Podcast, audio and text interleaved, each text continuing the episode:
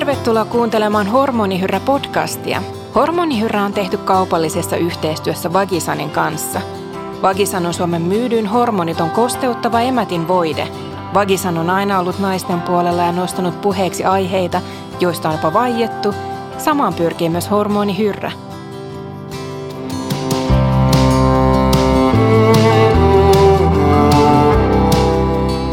Tässä jaksossa mulla on vieraana työpsykologi, kouluttaja, psykoterapeutti Liisa Uusitalo Arola. Lämpimästi tervetuloa. Kiitos.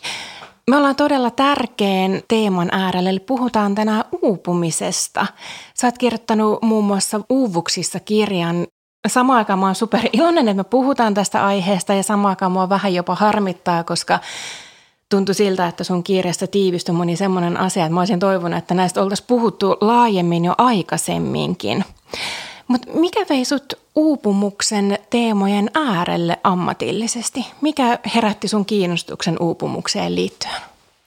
Uupumus on oikeasti ollut mulle tosi pitkän aikaa sellainen, sanotaan ammatillinen ja henkilökohtainen arvotus – sillä tavalla, että et, et niin kun on nähnyt itse ja asiakkailla, kuinka hirvittävän monimuotoisesti uupumus oireilee, kuinka kauhean laajalle ihmisen elämässä se ulottaa lonkeronsa ja silti kukaan ei onnistunut selittämään kunnolla, että mistä ihmeestä tässä on kysymys.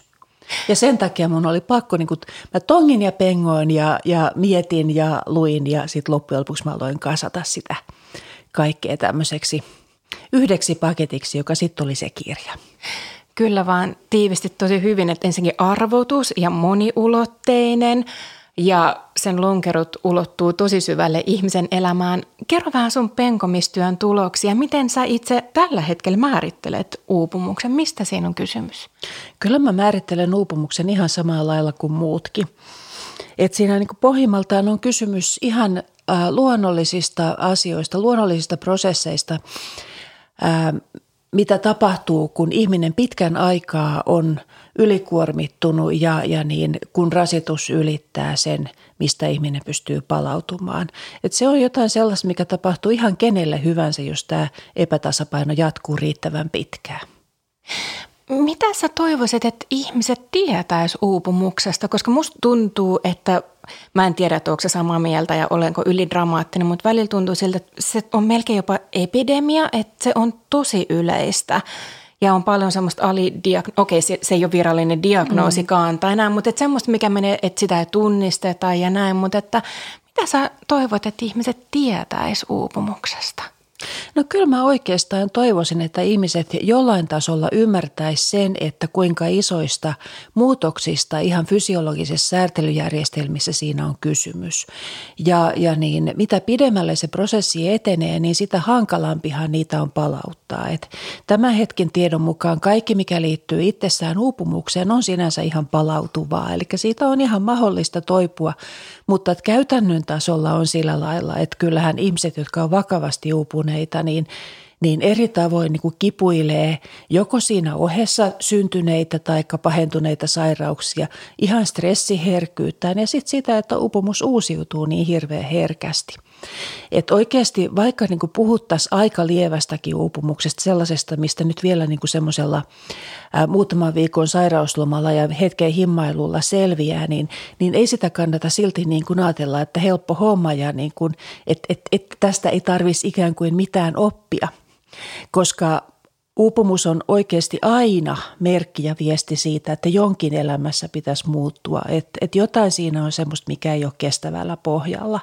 Ja totta kai, jos ihminen on niin onnekas, että vaan niin kuin pikkasen uupahtaa, niin ne muutoksetkin voi olla aika helppoja toteuttaa. Sitten jos on aivan tiltissä fyysisesti ja psyykkisesti ja pää ei pelaa, kognitio ei toimi, mikä tarkoittaa siis, että ajattelu, muisti, keskittyminen ei toimi, niin, niin siinä tilassa ei ole kauhean helppo lähteä toteuttaa muutoksia elämässä. Ei kannata päästä sinne asti. Just näin.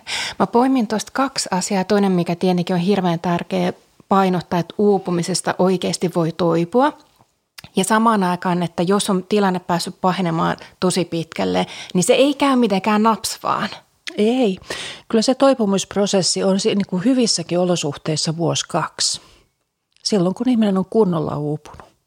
Mutta toisaalta se on ihan luonnollista, jos ajattelee sitä niin kuin uupumisen, uupumisen prosessia sitten taas. Että niin kuin eihän har, harva tässä nyt vuodessa tai kahdessa uupuu, että kyllähän siellä niin kuin usein on takana vuosien ylikuormitus ja joskus ihan elämänmittaisia tai useinkin ihan elämänmittaisia, sanotaan oppeja – Eli esimerkiksi sellainen oppi, että kyllä ihmisen pitää niin kuin kaikkensa antaa ja, ja, ja tota noin, niin vain paras on kyllä hyvä ja niin päin pois. Tämän tyyppisiä. Niin, että siellä on siis voi olla ihan just näitä tämmöisiä lainausmerkeissä äidinmaidossa tulleita juttuja, kulttuurisia asenteita, sitten elämässä alkaa tulla kaiken näköistä kerrostumaa, että, että siinä kohti sitten kun tulee jollain tasolla alkaa oirehtimaan, niin siellä voi olla tosi pitkät juuret. Kyllä, kyllä, ihan niin kuin siis oman elämän tasolla. Ja sitten siinä on vielä toinen puoli se, että, että niin kuin, kyllähän se tutkimuksista tiedetään, että, että jos me nyt puhutaan työuupumuksesta, niin kyllä siellä on ihan selkeästi tämmöisiä niin kuin työolosuhdetekijöitä, jotka on uuvuttavia asia. Mutta että se niin kuin pulmallinen tilannehan tulee siinä, kun, kun tavallaan niin kuin, kun ne työolosuhteet muuttuu semmoisella tavalla, että se työ ei enää tarjoa semmoista niin kuin rakennetta, kannattelua ja suojaa ja niin kuin tavallaan tasaa sitä, että tavallaan työssä ei ole mitään semmoista, joka sanoisi, että hei tämä riittää, tämä on kyllin hyvä – vaan, vaan se sama niin kuin piiskurimeininki jatkuu siellä työ, työpaikalla. Kaikki elää vähän niin kuin hätätilannetta, esimerkiksi nyt jatkuvien organisaatiomuutoksia ja leikkausten ja supistusten seurauksena. Että kellekään ei tule mieleen, että, että hei, että miten nämä ihmiset tässä, ihmiset tässä pysyy kyydissä mukana. Miten sä muuten näppituntumalla, kun elämä on semmoista, että välillä on rankkoja kohtia, välillä joutuu purista. Että mikä menee vielä siinä normaalin kirjossa semmoisen, mikä, mistä pääsee palautumaan vaikka ihan lepäämällä lomailemalla. Mm. Ja mikä taas menee semmoiseksi epäterveeksi piiskurimeiniksi. Miten sä esimerkiksi niinku tunnustelet näitä? Mä jotenkin teen täällä tämmöistä niinku hassua kahden käden liikettä mm. jotenkin, että, että, että mistä sen niinku tunnistaa, että mitkä on niitä uupumiselle altistavia tekijöitä ja taas milloin on rankkaa, mutta samalla niitä jotenkin suojaavia tekijöitä mm. siellä. Lähtökohtaan on se, että ihminen selviää tosi paljosta. Ja kun se saa sopivan tuen ää, ja kun on se mahdollisuus palautua. Palautuminen on semmoinen prosessi, missä mä tapaan sanoa, että siinä, siinä ää, kokemus muuttuu oppimiseksi – ja, ja niin kuin ihan fysiologisella tasolla se niin kuin kasvu myöskin tapahtuu niin kuin palautumisen aikana. Mutta että niin se pulma on niin kuin siinä, että, että kun tulee rankkoja tilanteita, jos joutuu niiden kanssa aika lailla itsekseen selviämään, menee vaan eteenpäin. Ja niin kuin usein elämässä on, että sitten niitä niin kuin asioita tulee niin kuin useampi peräkkäin, ei kerkeä yksinkertaisesti niin kuin selvitä edellisestä ennen kuin on seuraava vastassa. Niin, niin tällaisethan niitä on. No kyllähän nämä, nämä tiedetään sitten nämä suojaavat tekijät, että esimerkiksi työmaailmassa niin ne on oikeasti aika yksinkertaisia asioita. Ää, niin, kuin, niin kuin Jari Hakanen työterveyslaitokselta tiivisti mun tosi nätisti, että, että jos, jos niin kuin johtaminen ja työyhteisökulttuuri on tämmöistä empaattista kuuntelevaa, jos ihmisellä on – semmoinen kokemus työstä, että, että se on mielekästä ja pystyy näkemään sen oman tekemisensä tulokset, näkee omia aikaansaannoksiaan, kokee, että on yhteisössä paikka ja omalla, omilla ajatuksilla on merkitystä ja, ja muutenkin elämä on niin suht tasapainossa, niin kyllähän ihminen aika paljon tämmöisiä rasitushuippuja pystyy kestämään. Joo, ihania just mielekkyyttä, merkityksellisyyttä, mm. myötätuntoa – Joo. yhteisöllisyyttä, sitä, että et, et itse ja niin kuin omia, itse omine ajatuksinen on myöskin merkityksellinen, että on paikka ja on ääni. Yksi mun viitekehys on logoterapia, mm. jossa, jossa tota, ajatellaan just se, että, että me oikeasti kestetään tosi paljon, kun me tajutaan se konteksti. Juuri. Ja ymmärretään, mutta sitten jos sä joudut jotenkin Joo. ihan niin kuin absurdeihin tilanteisiin Joo. ja yksin ja kaikkea tämän tyyppistä, Joo. niin se voi todella niin kuin nopeasti Joo. tulla se raja Joo. vastaan. Joo, mä tykkään itsekin tosi paljon. Vähän tuohon viitekehykseen liittyen niin tästä vanhasta Antonovskin ajatuksesta että, tai teoriasta, jonka mukaan niin hirveän pitkälle pääsee sillä, että, että asiat on – on käsitettäviä, ennakoitavia ja kokee, että niillä on niin jonkinlainen, jonkinlainen ähm, merkitys jossain isommassa viitekehyksessä. Yksi semmoinen, mitä mä paljon mietin ja tiedän, että muutkin ovat tähän kiinnittäneet huomiota on se, että meillä on tosi tavallista se, että, että mitä sulle kuuluu, no hirveä stressi, ihan kauhea kiire.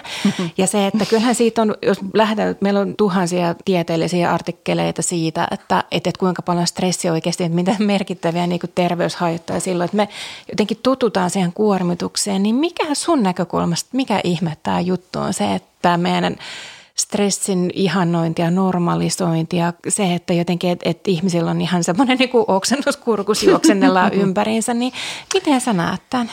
Mun mielestä on hirveän ristiriitasta oikeasti tällä hetkellä, että musta tuntuu, että se kaikkein niin parhain stressin ihanointiaika on vähän niin kuin ohi. Ja, ja ihmiset, monet vähän, ehkä, ehkä niin kuin toinen ongelma siinä rinnalla voi olla se, että – että ihmiset melkeinpä tekee salaa töitä.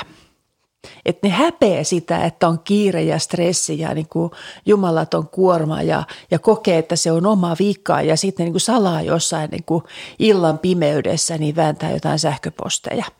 se on niin kuin se.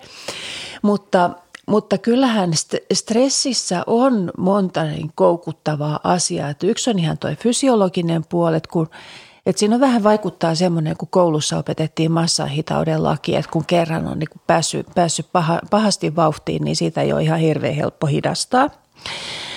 Ja, ja kroppa vetää. Siis kroppahan vetää kierroksella, vaikka kuinka ajattelisit, nyt mä rupean lepäämään, mulla on ihanaa. Ei välttämättä ole yhtään ihanaa. Että on melkein helpompi ehkä sitten jatkaa niin kuin touhuamista entiseen malliin.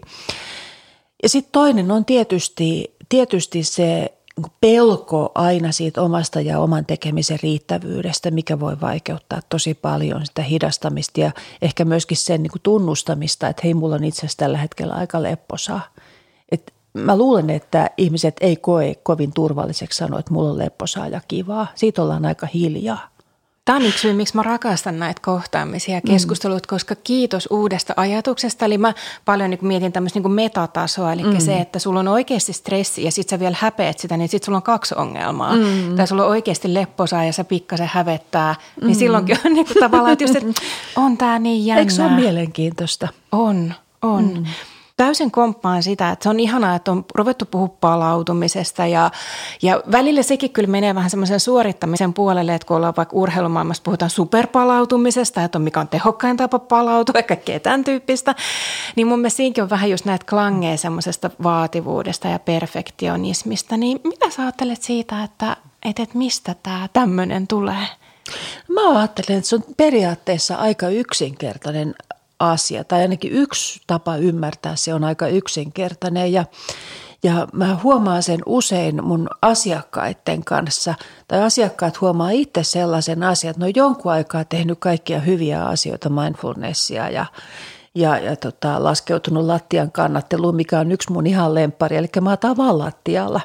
Taikka hengitellään, taikka jotain, ja sitten herää siihen, että ei hitsi, että, että niin kuin mä teen tästäkin suorituksen.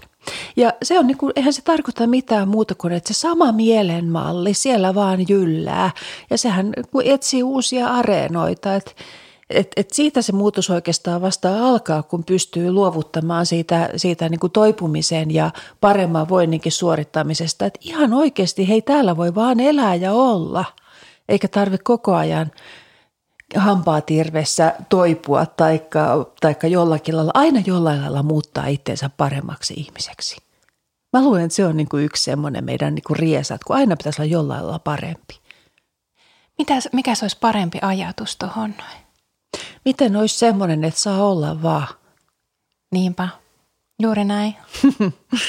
Miten, onko tässä ilmeessä, kun puhutaan uupumisesta, onko jotain sukupuolittunutta tai kulttuurista tai ikäkausiin, mm. jotain sen tyyppistä, onko jotain semmoisia niin erityispiirteitä? No yleensä on sanottu aikaisempien tutkimusten perusteella, että, että uupumisessa ei olisi mitään hirveän isoja ikäryhmä- eikä sukupuolieroja, mutta nyt sitten nämä uusimmat niin työolotutkimuksen tulokset on kyllä – aika erilaisia siinä mielessä, että nyt mä en muista niitä tarkoja prosentteja, mutta, mutta niin, ää, erityisesti alemmassa keskiässä, niin kun muistaakseni 35-44 vuotiaat naiset, niin viimeisen viiden vuoden aikana vakavan ylikuormitukseen uupumisen riski oli kaksinkertaistunut niin, että se oli muistaakseni nyt jossakin niin kuin reilusti yli 20 prosenttia, 24 tai jotain.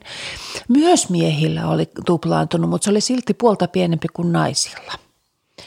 Ja, ja, tota, ja tämä on nyt tietysti semmoinen, mitä voi miettiä – että mitä siellä on takana. Kyllähän itse kukin varmaan pystyy niin kuin joitain syitä haarukoimaan ihan elämänkokemuksen perusteella. Yksi porukka, joka on, on aina jonkinlaisessa riskissä, näyttää siltä, niin oli, oli tutkimus mikä hyvänsä, niin on yrittäjät tietysti. Et kun yrittäjiltä puuttuu se, se raami ja, ja niin kuin se, se joku, joka sanoo, että hei nyt sulla tulee vuosiloma ja lähde menemään siitä – että et yrittäjät joutuu niin kuin kokonaan itse huolehtimaan itsestään, niin, niin tuloksethan näkyy. Miten sitten jotenkin kulttuureita, no onko työkulttuurissa jotain eroja? No eurooppalaisessa vertailussa, mä en nyt osaa sanoa sen laajemmin, mutta eurooppalaisessa vertailussa muutama vuosi sitten, niin itse asiassa tämä Pohjoismaiden tilanne oli aika hyvä. Ja, ja tutkijat, tutkijat katsoivat tai niin kuin arvioivat, että se johtuu todennäköisesti siitä, että täällä on tehty, tehty työtä työhyvinvoinnin eteen niin pitkän aikaa systemaattisesti kymmeniä vuosia, että jossain sekin näkyy. Tämä on ihana kuulla.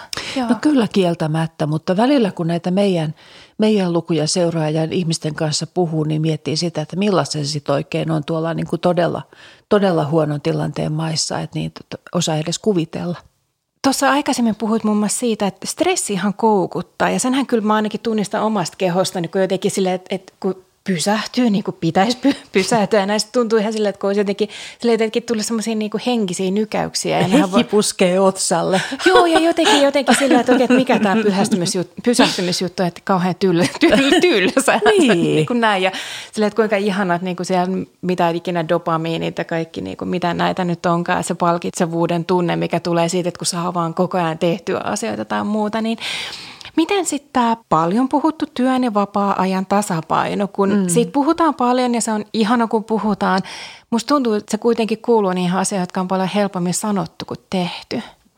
Siinä on toisaalta kysymys ajankäytöstä, mutta kyllähän siinä pohjimmaltaan on kysymys elämänarvoista ja siitä, että millainen paikka sillä työllä on omassa elämässä. Pysyykö se, pysyykö se noin suurin piirtein siinä työaikalain – niin kuin mahdollistamassa raamissa tai sanotaan, että mahtuuko se siihen raamiin vai pursuaako se sieltä ihan hullulla lailla niin kuin kaikkeen muuhunkin elämään. Nythän se tiedetään, että ihmiset on sillä lailla erilaisia – Mä en ole sitä, siihen tutkimukseen kauhean paljon törmännyt, mutta jossakin vaiheessa puhuttiin siitä, että toiset on tämmöisiä eriyttäjiä ja toiset on sulauttajia tyyliltään. Sulauttajat on sellaisia, jotka sillä aika mutkattomasti ja, ja vaivattomasti niin – niin ajattelee muutaman työajatuksen välissä ja niin kuin siirtyy taas siihen omaan, omaan elämäänsä. Ja eriyttäjät sitten taas on sellaiset, että ne haluaa, että siinä on niin kuin todella tiukka raja ja, ja ei voi hyvin, jos sitä rajaa ei ole. Ihmiset on tässäkin suhteessa tosi erilaisia. Mutta niin, niin, niin. Tietysti se ajankäyttö tarkoittaa sen tason konkretiaa, että – että jos ei varaa aikaa muille kuin työasioille, niin eihän siihen elämään silloin mahdu muuta. Et jos nyt ajattelee ehkä, mä ajattelen sillä lailla, että, että tästä niin kuin tosi, tosi kulunut esimerkki on mun mielestä hirmuisen toimiva.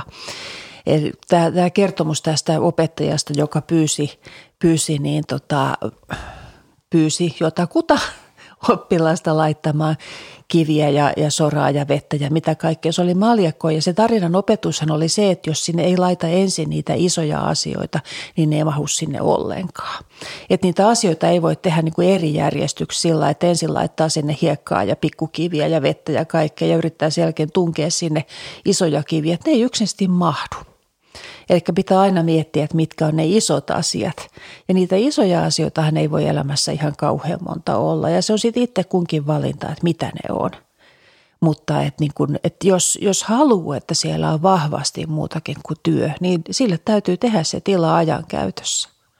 Juuri näin. Tuo on kyllä puhutteleva tarina. Yksi mä kuullut siitä joitain versit yhdessä sitten se kaataa lopussa sinne kiviastiaan se kupin kahvia ja sanoo, että aina on aikaa kupilliselle kahvia ystävien kanssa. Tota mä en ole kuullutkaan. Mutta siis, joo, tosiaan just näin. Arvotyöskentely. Sitä se on. Niin, mikä sulle on tärkeää. Ja toki joo voi olla, että joku päivä menee sillä tavalla, että ei nyt sekin just, kun ihana kun arvoista puhutaan, mutta et osalle tulee siitäkin kauheat suorituspaineet, että koko ajan arvon näköistä mm. elämää, mutta et, et kyllä niinku, niinku vähintään niinku viik- tai siis totta kai mieluusti useammin kuin viikkotasolla, mutta kuitenkin, että mm. et pitää kirkkaana mielessä sen, että miltä se kalenteri, niinku, että mihin sen resurssinsa käyttää. Että. Mä oon ruvennut itse tekemään semmoista puolivuotissuunnittelua, eli mä teen ensin suunnitelmaan puolivuotista, jos olla kolme asiaa, kolme projektia, mitä mä voin yrittää vakavasti viedä eteenpäin puolen vuoden aikana. Sitten mä vien sen siitä kuukaustasolla, että no mitä se tarkoittaa niin kuin tammikuussa, helmikuussa, maaliskuussa, että mä saan näitä kolmea asiaa. No mitä se tarkoittaa viikkotasolla, että niin kuin edelleenkin nämä menee eteenpäin. No mitä se tarkoittaa ihan yhden päivän tasolla – ja se, se on sillä tavalla mun mielestä tosi hyödyllistä, että silloin se fokus on koko ajan siellä niissä kolmessa asiassa, eikä niin kuin ihan niin hirveästi tule häröiltyä ristiin rastiin. Se auttaa kyllä, mutta kyllä se vaatii aika paljon ja ne, on, ne ei ole niin kuin kauhean kivoja hetkiä, kun huomaa, että jaha viikko meni niin, että et, et niin kuin mikään mun tärkeistä asioista ei mennyt eteenpäin, mutta se palauttaa kyllä aika nopeasti raiteille.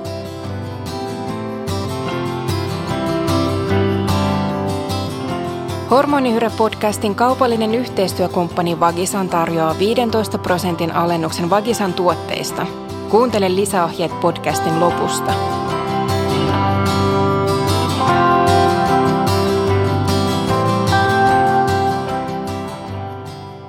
Tuossa alussa sä puhuit siitä, että, että silloin kun on vakavasti uupunut, se vaatii tietenkin niin kuin merkittävämpiä toimenpiteitä, mutta jos on, mistä huomaat, että on vähän uupunut ja mitä sille voi tehdä itse?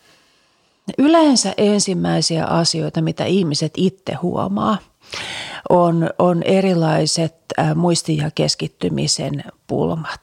Se, että kun ei enää oikein taho pysyä asiat käsissä ja unohtelee ja, ja huomaa itsekin, että alkaa olla siinä mielessä tehoton – että asiat tulee kyllä tehdyksi, mutta huomaa itsekin, että se vaatii niinku prosessorilta paljon enemmän pyöritystä. Ja sehän on ihan konkreettisesti niin, mikä on kuvantamistutkimuksessa todettu, että me ruvetaan tekemään hirveän raskaalla tavalla työtä, kun me ollaan väsyksissä. Sellainen, minkä toiset ihmiset yleensä huomaa aikaisemmin kuin mitä itse edes tajuu, on tämmöinen pinnan lyheneminen, ärtysyys, se, että ei oikein taho riittää huomiota toiselle ihmiselle, että, niin, että tulee sellainen, että niin pääsisi nyt tästä vaan eteenpäin. Ei jaksa, ei jaksa ottaa mitään oikein vastaan. No mikä on hirveän tavallinen, mutta sitten oikeasti jo aika vakava asia on se, että unet häiriytyy. Ja, ja se on ehkä hiukan petollista siitä, että, että, että unihäiriöt on niin hirveän tavallisia, että siitä tulee helpo, helposti sellainen käsitys, että se ei ole vakava asia, mutta se on. Koska se sekä kertoo siitä, että, että meidän säätelysysteemit on aika syvällisellä tavalla häiriintymässä ja sitten toisaalta se edesauttaa sitä meidän kropan suistumista ja epätasapainoa. Että nämä on semmoisia niin ihan, ihan niin kuin keskeisiä juttuja, mitä kannattaa kyllä seurata. Ja sitten ylipäänsä tämmöinen tunne siitä, että on kierroksilla. Kierroksilla, mutta ei silti millään lailla parhaimmillaan. Se on hirveän jännä se semmoinen hyvinvoivan ihmisen tämmöinen dynaaminen tasapainon tila, koska sehän ei ole tosiaankaan mitään sellaista, että niin kuin vetää suoraa viivaa, vaan se on semmoinen, että, että, että riittää resursseja joustavasti mukautua aina niihin tilanteisiin, mitä tulee vastaan, ja sieltä pompahtaa takaisin vähän niin kuin kumipallo. Niin se kertoo siitä, että on niin kuin tosi hyvä niin kuin resurssitilanne. Mutta että niin, sitten sit kun ei ole näin, niin sit sehän, sittenhän se alkaa olla semmoista tahkoamista ja se väsymys alkaa, alkaa kasaantua. Mitä tuolle voi tehdä, jos jotain haluaa vähän niin kuin itse itseään auttaa? Kyllä ihan ensimmäinen asia on tietysti aina lepo. Että jos suinkin pystyy, niin nukkuu nyt muutaman yön ihan kunnolla ja, ja karsii sitten muusta. Ei missään nimessä mitään kello viiden aamulenkkejä eikä, eikä iltakymmenen treenejä. Että ne on ensimmäisiä, mitkä niin kuin tiputetaan pois siinä vaiheessa. Ihan fysiologisesta syistä. Seuraava on sitten se, että, että sitten täytyy istua alas kalenterin kanssa ja katsoa, että onko täällä jotain, mikä ei ole realistista tai mikä on kerta kaikkiaan ihan turhaa. Että jotain on tiputettava pois, mitä ja miten. Se on se seuraava. Että sitä kuormaa on vaan pakko keventää. Kyllähän totta kai siinä voi joskus joutua vähän rakkaistakin asioista hellittämään, mutta se on kuitenkin se parempi vaihtoehto. Sitten totta kai, jos on palkkatyösuhteessa ja näyttää siltä, että se tilanne on kroonisesti kestämätön, niin siellähän täytyy oikeasti aloittaa keskusteluita esimiehen kanssa. Että niin jos näyttää siltä, että tilanne on lipsunut semmoiseksi, että kantaakin jo puolentoista tai kahden hengen kuorman, niin pakkohan se on ottaa esiin. Mainitsit, että sulla on myös henkilökohtaista kokemusta uupumuksesta, niin voisitko vähän jakaa sun tarinaa, että mitä tapahtui, mitkä tekijät vaikutti siihen ja mikä auttoi sua toipumaan? Nämä on varmaan oikein niin kuin tavallisista tavallisista story sillä lailla, että, että, niin, että kyllähän mä olen notkahdellut senkin jälkeen, totta kai, niin kuin nyt ihmiset yleensä tekee. Mutta niin kyllä se pahin uupumisen vaihe oikeasti ja se, mikä multa sekä se kävee jalat alta melkein konkreettisesti, että niin kuin, joka niin kuin oli kaikkein suurin mysteeri mulle itselleen, oli silloin kun lapset oli pieniä. Mä olin silloin vielä palkkatyössä ja mä ajauduin just siihen tilanteeseen, että mä tein puolentoista kahden hengen työt ja niin, ja, ja niin mä en päässyt siitä millään se oli 90-lukua ja, ja niin oli lama-aika ja totta kai joka paikassa resurssit oli vähissä. Ja niin mä ymmärrän sen, että työpaikallakaan ei, ei, niin, ei välttämättä niin ollut ihan sellaisia mahdollisuuksia joustaa kuin mitä olisi voinut toivoa. Mutta, niin, mutta monen tekijän summana niin se tilanne vaan oli niin kuin ihan mahdoton. Meillä on kolme poikaa, jotka on syntynyt kolmen vuoden sisään kaikki ensin, vähän iso, ensin oli iso poika ja sitten tuli kaksoset perään. Eli se oli niin kuin kohtalainen härdelli. Ja niin, niin, niin. No sitten kun se jatkui jonkun vuoden, niin mä aloin oireilla. Mä sain hyvin monenlaisia niin – mystisiä, mystisiä fyysisiä oireita itse asiassa ensin. Että niin, että jos, mä nyt, jos mä nyt jälkiviisaan ajattelisin esimerkiksi tuota unta, mä muistan hyvin, että mulla alkoi unet mennä sillä lailla, että ensin niin alkoi olla joka toinen yö huono, mutta mä tiesin aina, että seuraavana yönä voisit nukkua. Ja sitten pikkuhiljaa se meni sillä että ei enää voinut luottaa siihen, että kun on nukkunut huonosti, että sitten seuraavana yönä nukkuu, vaan se saattoi vain jatkua ja jatkua. Että tässä on yksi semmoinen, mitä todella kannattaa varoa. Että jos huomaa, että oikeasti se kroppa alkaa suistua, ja, ja tota, sitten alkoi kaikenlaiset niin kuin tosi merkilliset mystiset kipuoireilut ja, ja niin tota, puutumisoireilut. Ja mä ajattelin, että mulla on joku kauhea neurologinen sairaus, että niin kuin ei kukaan voi tälleen niin kuin oireilla. Ja, ja, tota, ja niin kuin ihan hirveästi pelotti ja, ja näin. Ja, ja tota, Siinä meni varmaan kaksi-kolme vuotta ja mä aina joskus kävin jollain lääkärillä ja sitten oli vaan sillä, että joo, että ei mitään löydy, että kaikki on ihan kunnossa. Ja sitten loppujen lopuksi yksi neurologi, niin tota se, se sanoi niin kuin, se katsoi vaan niin kuin suunnilleen ovelta ja sanoi, että, että niin tota, mä luulen, että tämä tilanne on nyt sellainen, että – että niin tota, mä koputtelen sua vähän, että sulle tulee sellainen olo, että sä oot ollut lääkärillä, mutta kyllä tämä nyt on niin, että sä oot oikeasti vaan niin tiltissä, että siitä kaikki johtuu. ja, ja tämä on mun mielestä niin kuin siinä aika hyvä tarina, että tänä päivänäkin tosi moni kokee hyvin samanlaista, että se alkaa tosi hiipien, tällainen niin kuin elämäntilanteen pikkuhiljaa ajamana. Pikkuhiljaa oireet pahenee, sitä ajattelee, että joo, kyllä tämä tästä ja, ja tota, seuraava loma on ihan kohti ja sitten mä oon ihan jees taas ja vähän aikaa onkin ja sitten taas ei enää ole. Ja se niin kuin vähitellen niin kuin huononee se tilanne. Ja sitten se, että se niin kuin nimen löytäminen sille, että mistä nyt on kysymys, niin se voi olla aikamoinen prosessi liittyen myöskin just tähän, että kun meillä uupuminen ei ole virallinen diagnoosi, niin siihenhän sovitellaan niin kuin kaikkea mahdollista muuta ensin. Ihan sitäkin varten, että jos on tarve sairauslomalle, niin, niin on pakko löytää joku muu diagnoosi, jonka perusteella se sitten myönnetään. Ää, toipuminen oli niin pitkä tarina, että se ei mahdu tähän, mutta että kyllä niin kuin ihan oleellista on se, että on oppinut niin kuin lukemaan kroppaani Se on yksi sellainen asia, mikä on ihan välttämätöntä. On pakko oppia tunnistamaan ne merkit, mitkä itsellä henkilökohtaisesti niin kertoo siitä, että rasitus on ylittämässä sen, mitä kestää. Ja, ja se on, oli mulla, niin kuin on tosi monella muullakin, niin, niin aika masentava prosessi sillä lailla, että, että niin hyvin pitkän aikaahan ihminen on hyvin stressiherkkä – eikä kestä puoliakaan, ei välttämättä kestä murto-osaakaan sitä, mitä olisi ennen kestänyt. Ja sitten kun kuitenkin edelleen on tallella tämä niin kuin innokas mieli ja ehkä vähän suorittajan mieli ja niin kuin haluaisi päästä tekemään ja pää jo vetäisi, mutta kun kroppa ei kestä – että tämä, niin kuin tähän asiaan nöyrtyminen ja suostuminen on yksi semmoinen ihan välttämätön asia. Ja sitten tietenkin totta kai, että niin, et, et kyllähän elämää täytyy muuttaa semmoisella tavalla, että et, et niin, et terveys sen kestää.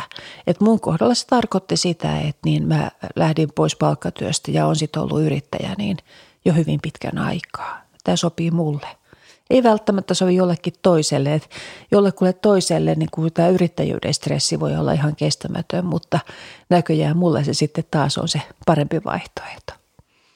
Mitkä tällä hetkellä on sulle semmoisia helpoimpia ja mieluisampia tapoja palautua? No, mä en nyt varsinaisesti halua mainostaa, mutta mä rakastan tota Neurosonekin patjaa, jonka mä hankin vuosi sitten. Se on semmoinen, mikä on mulla ihan päivittäisessä käytössä.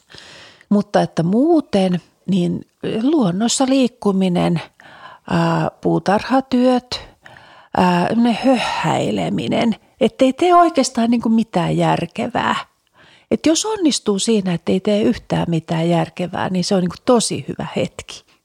Tuo oli ihan loistava ohjenuora, että et, et, hetkeen, niin älä tee mitään järkevää. Tarviiko mm. kaikessa olla aina järki? Niin, niin, jotain, missä ei ole mitään järkeä, mistä ei synny mitään, mikä ei ole millään tavalla hyödyllistä.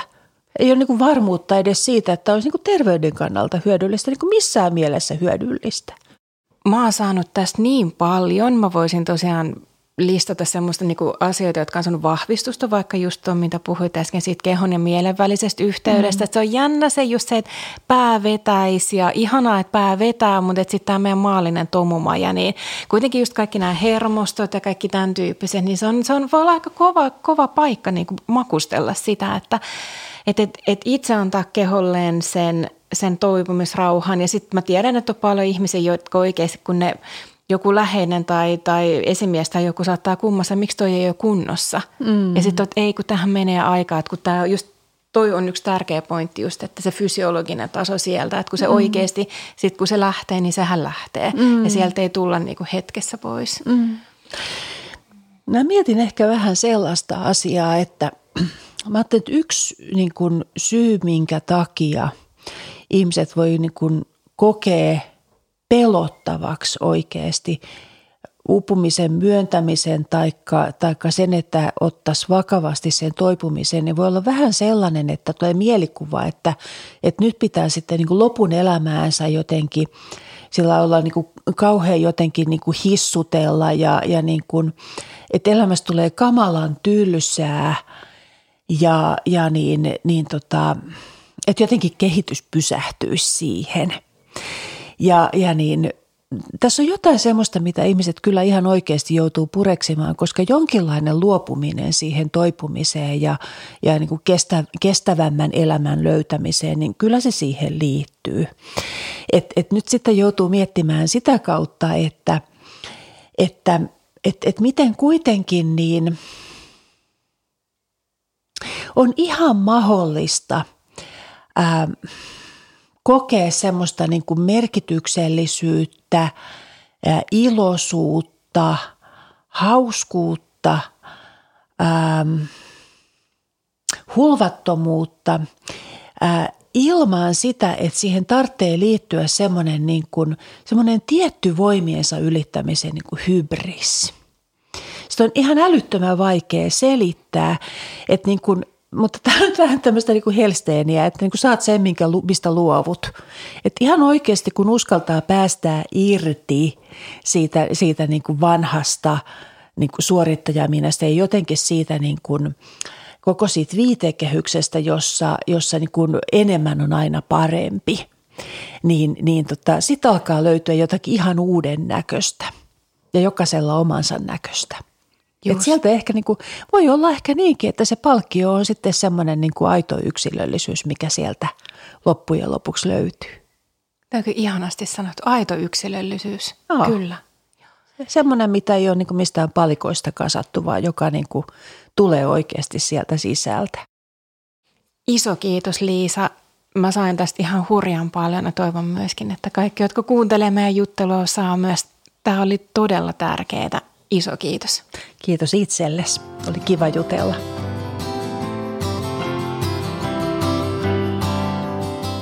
Alennuskoodilla Vagisan saat 15 prosentin alennuksen kaikista Vagisan tuotteista yliopiston apteekin verkkokaupasta.